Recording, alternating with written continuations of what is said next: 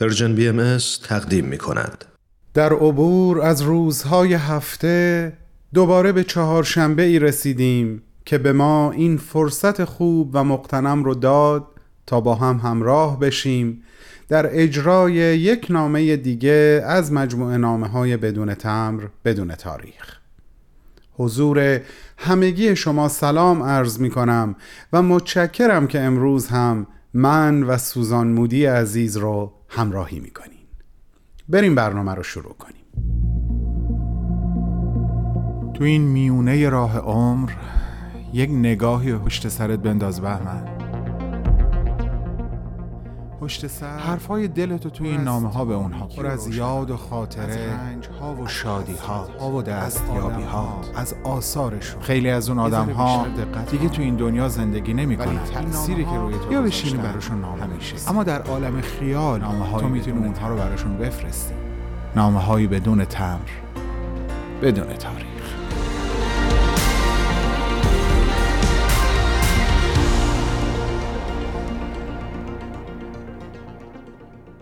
سوزان عزیز و گرامی درود بر تو. امیدوارم در این لحظات از عالم ملکوت ما رو همراهی کنی و خودت هم شنونده دومین نامه که قرار تقدیمت بکنیم باشی. مثل همیشه پرواز روحت در عوالم روحانی رو بالا و بلند آرزو و گفتگو با تو رو آغاز می‌کنم. حس عجیبی دارم سوزان. من خودم بالغ بر ده ساله که ایران عزیزم رو ندیدم و سخت دلتنگش هستم.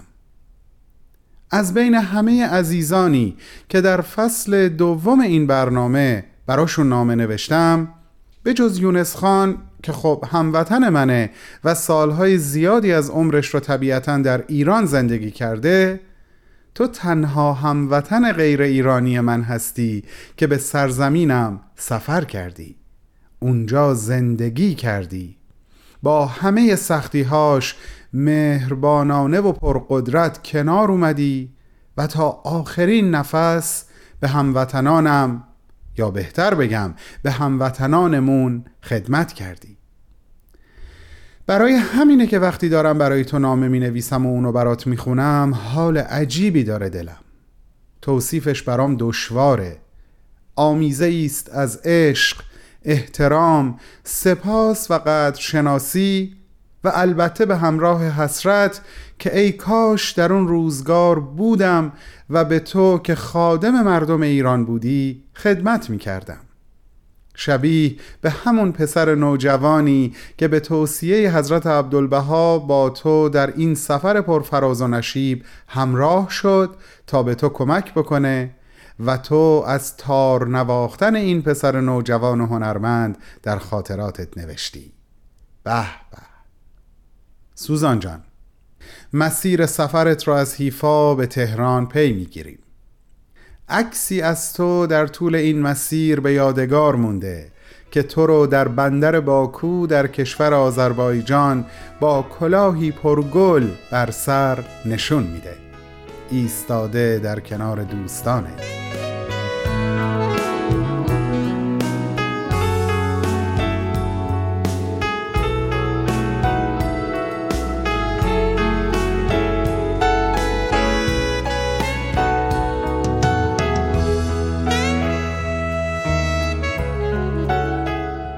تو از باکو با عبور از دریاچه خزر و ورود به بندر انزلی عملا وارد ایران شدی. و از اونجا گاهی سوار بر اسب گاهی هم کالسکه از طریق جاده های پستی اون ایام از راه رشت به سمت کوههای البرز رهسپار و نهایتا وارد تهران شدی. با توجه به معیارهای امروزی سفر معمولی و کوتاهی به نظر می‌رسه. اما برای اون زمان عملا یک سفر حماسیه. شما در اون مسیر کوهستانی گاهی برای تعویز اسبها و گاهی برای دیدار بهاییان و شرکت در جلسات بهایی توقف می کردین. آیا در اون جلسات باز هم به زبان فارسی مناجات خوندی سوزان؟ ای کاش این رو هم در دفتر خاطراتت نوشته بودی فکر می کنم برای شنوندگانمون بسیار لطیف و شنیدنی باشه توصیفی که تو از مسیر این سفر ثبت کردی. حتی برای خودت هم مرورش قطعا خالی از لطف نیست. پس اجازه بده عین جملات خودت رو زینت بخش نامم بکنم به همراه موسیقی دلنشین که تأثیرش رو دو چندان کنه و برای عزیزانی که مثل من خیلی دلشون برای ایران تنگ شده تداعی کننده بخشی از جغرافیای وطن معلوف باشه.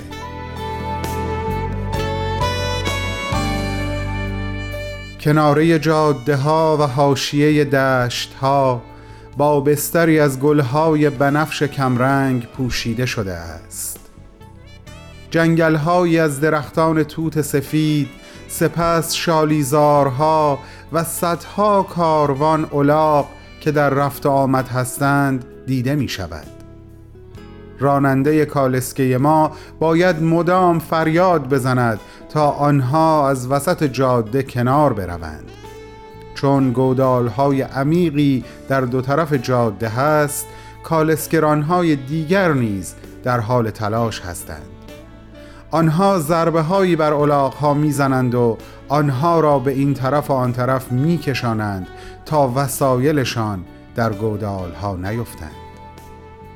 حدود ساعت یازده به نزدیک کوهستان رسیدیم. هوا خشک و فرح بخش و تقریبا مستی آور بود. مسیر رودخانه بزرگی را دنبال کردیم. رودخانه در بیشتر طول مسیرش در زیر پرتگاه ها و صخره ها قرار داشت.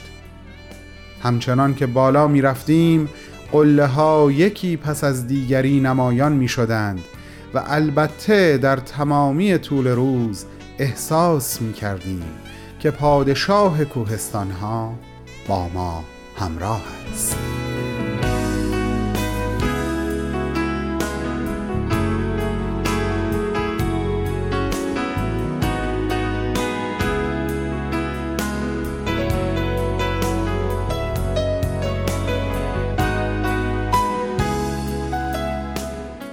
تلاش می‌کنم خودم و جای تو بذارم و تجربیات تو رو از منظر نگاه خودت ببینم و درک بکنم سوزان. البته که خیلی چیزها مثل وضع جاده ها و سبک و سیاق سفر از زمانی که تو در ایران بودی تغییر کرده. اما یه سری چیزها هم هنوز هیچ تغییری نکرده و به قوت خودش باقیه. وقتی از ملاقاتت با عزیزانی نوشته بودی که در امریکا عکس اونها رو در حالی که در بند بودن دیده بودی و از حضرت عبدالبها قصه جانفشانی هاشون رو شنیده بودی قلبم فشرده شد. چون هنوز هم یاران و دوستداران حضرت بهاءالله در ایران به بند کشیده میشن. تو از ملاقاتت با عزیزترین یاران و یاوران حضرت بهاءالله و حضرت عبدالبها نوشته بودی سوزان. مثل جناب حاجی آخوند، حاجی امین، ابن ابهر، ولی الله و عزیز الله ورقا. اما از همه جالبتر برای من ملاقاتت با بانوی به نام تائره بود. زنی شجاع که برای روزنامه ها مطلب می نوشت زنان ایرانی رو تشویق می کرد که فرزندان خودشون رو تربیت و به تأسیس مدارس کمک کنند. راجع به شبی که به همراه تعدادی دیگر از بانوان مهمان او بودی می نویسی تائره با گرمی بسیار از من استقبال کرد هنوز فشار بازوانش را بر گرد خیش احساس می کنم در یک جلسه جشن مخصوص زنان صندلی و میزی که برای من گذاشته بودن رو کناری نهادم و در کنار تائره روی زمین نشستم. اقدامی که همه را خوشحال کرد. غذای آن شب را بسیار دوست داشتم. باید اعتراف کنم که برخواستن پس از صرف غذا بسیار سختتر از نشستن پیش از آن بود. کاملا درکت می‌کنم سوزان جان. چون در ارتباط با غذاهای ایرانی من هم همیشه با وضعیتی مشابه اون شب مواجهم. نوش جانت عزیز. گوارای وجود.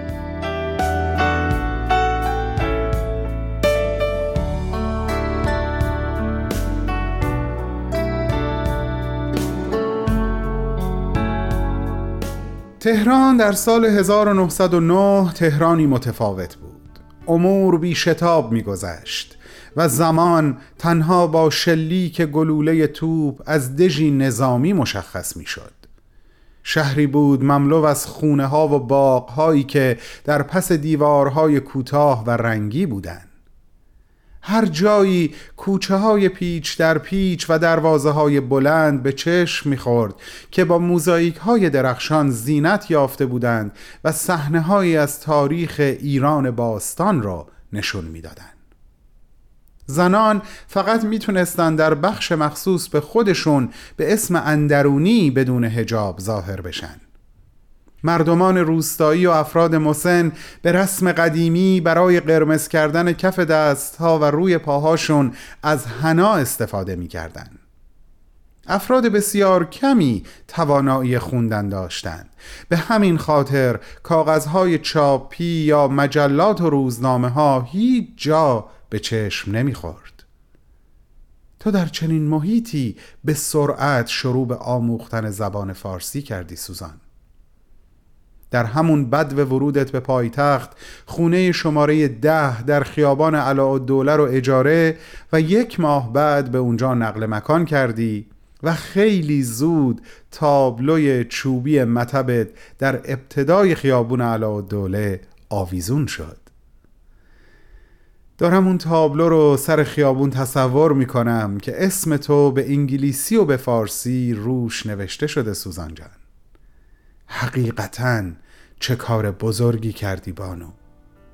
و هرچه بیشتر از چالش هایی که پیش رو داشتی آگاه میشم بیشتر به بزرگی کاری که کردی پی می‌برم.